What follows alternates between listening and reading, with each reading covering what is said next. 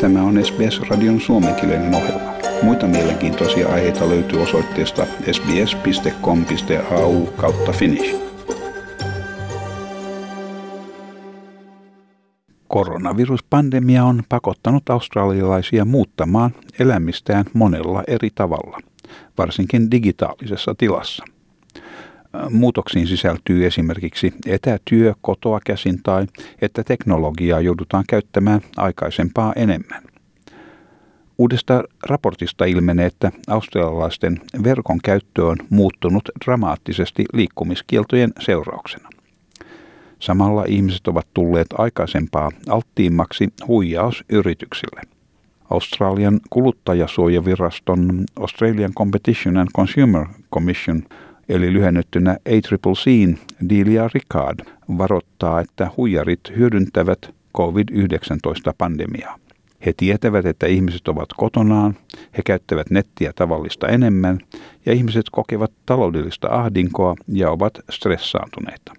Huijarit käyttävät hyväkseen tietoja, että hallituksella on käynnissä useita avustusohjelmia ihmisten auttamiseksi, mutta että monet eivät välttämättä ymmärrä näiden ohjelmien toimintaa. Siinä siis on veruke ottaa yhteyttä puhelimitse, tekstiviestin tai netin kautta ja urkkia erilaisia henkilökohtaisia tietoja, esimerkiksi pankkitileistä, eläketietoja tai muita tietoja, joita voidaan käyttää henkilöllisyyden varkauteen. we're really seeing scammers take advantage of COVID 19 and they realize that people are at home, they're online more, they're stressed. A lot of people have really big financial issues.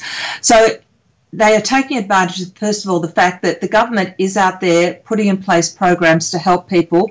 People might necessarily be aware of quite how all of that's working.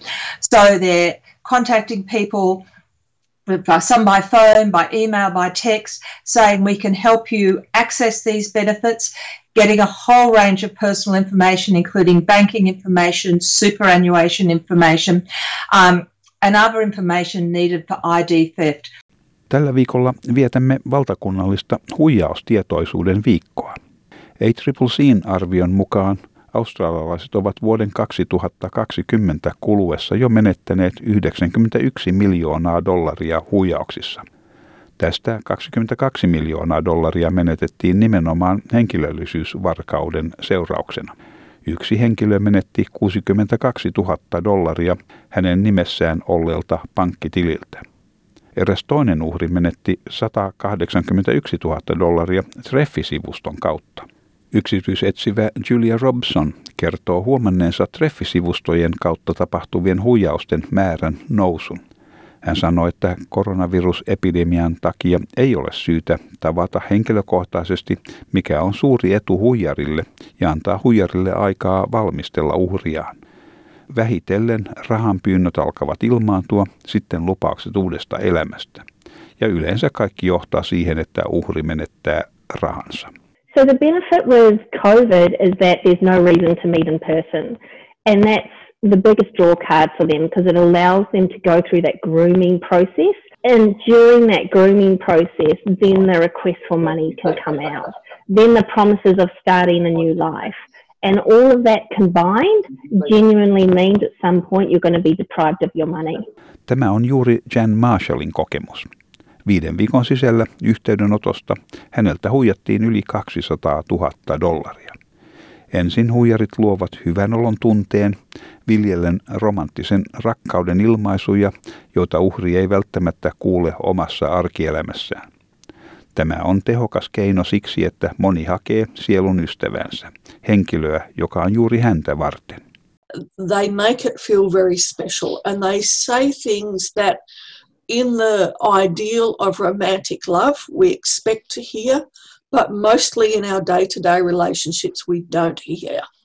And that's why it's so powerful because it really is triggering into that part of us which wants to have a soulmate, which wants to have somebody who's there totally for us and thinks that we're absolutely special. Mohamed El Hayafi on Australian etnisten yhteisöjen kattojärjestön FEKAN pääjohtaja.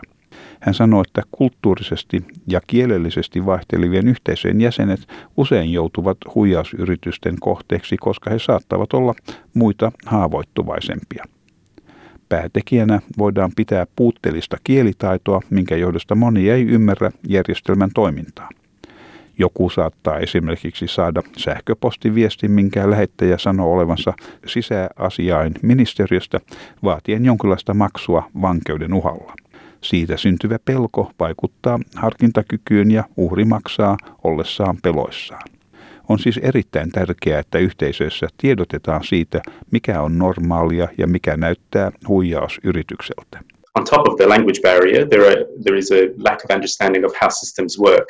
And when you get an email that says that, that pretends to be the Department of Home Affairs and asks you for money, otherwise you'll be arrested, um, you know, obviously that fear will kick in and all logic will get out of the window. So it's really important for us to educate our community around what is normal and what is, um, uh, I guess, that looks like a scam.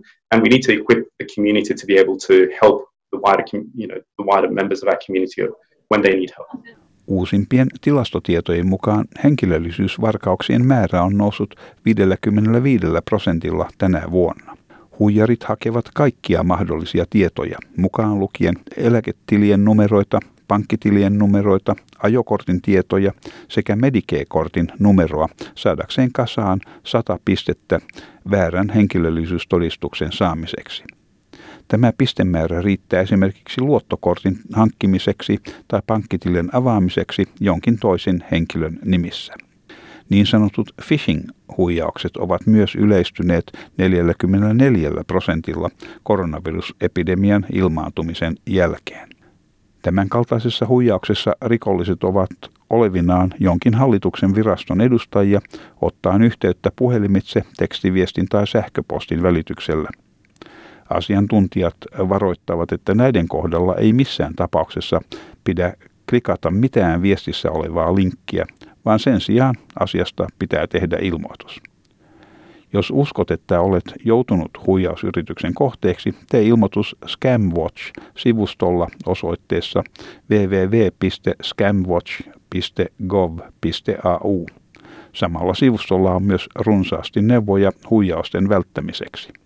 Tämän jutun toimittivat SBS-uutisten Camille Bianchi ja Markus Megalokonomos. Haluatko kuunnella muita samankaltaisia aiheita?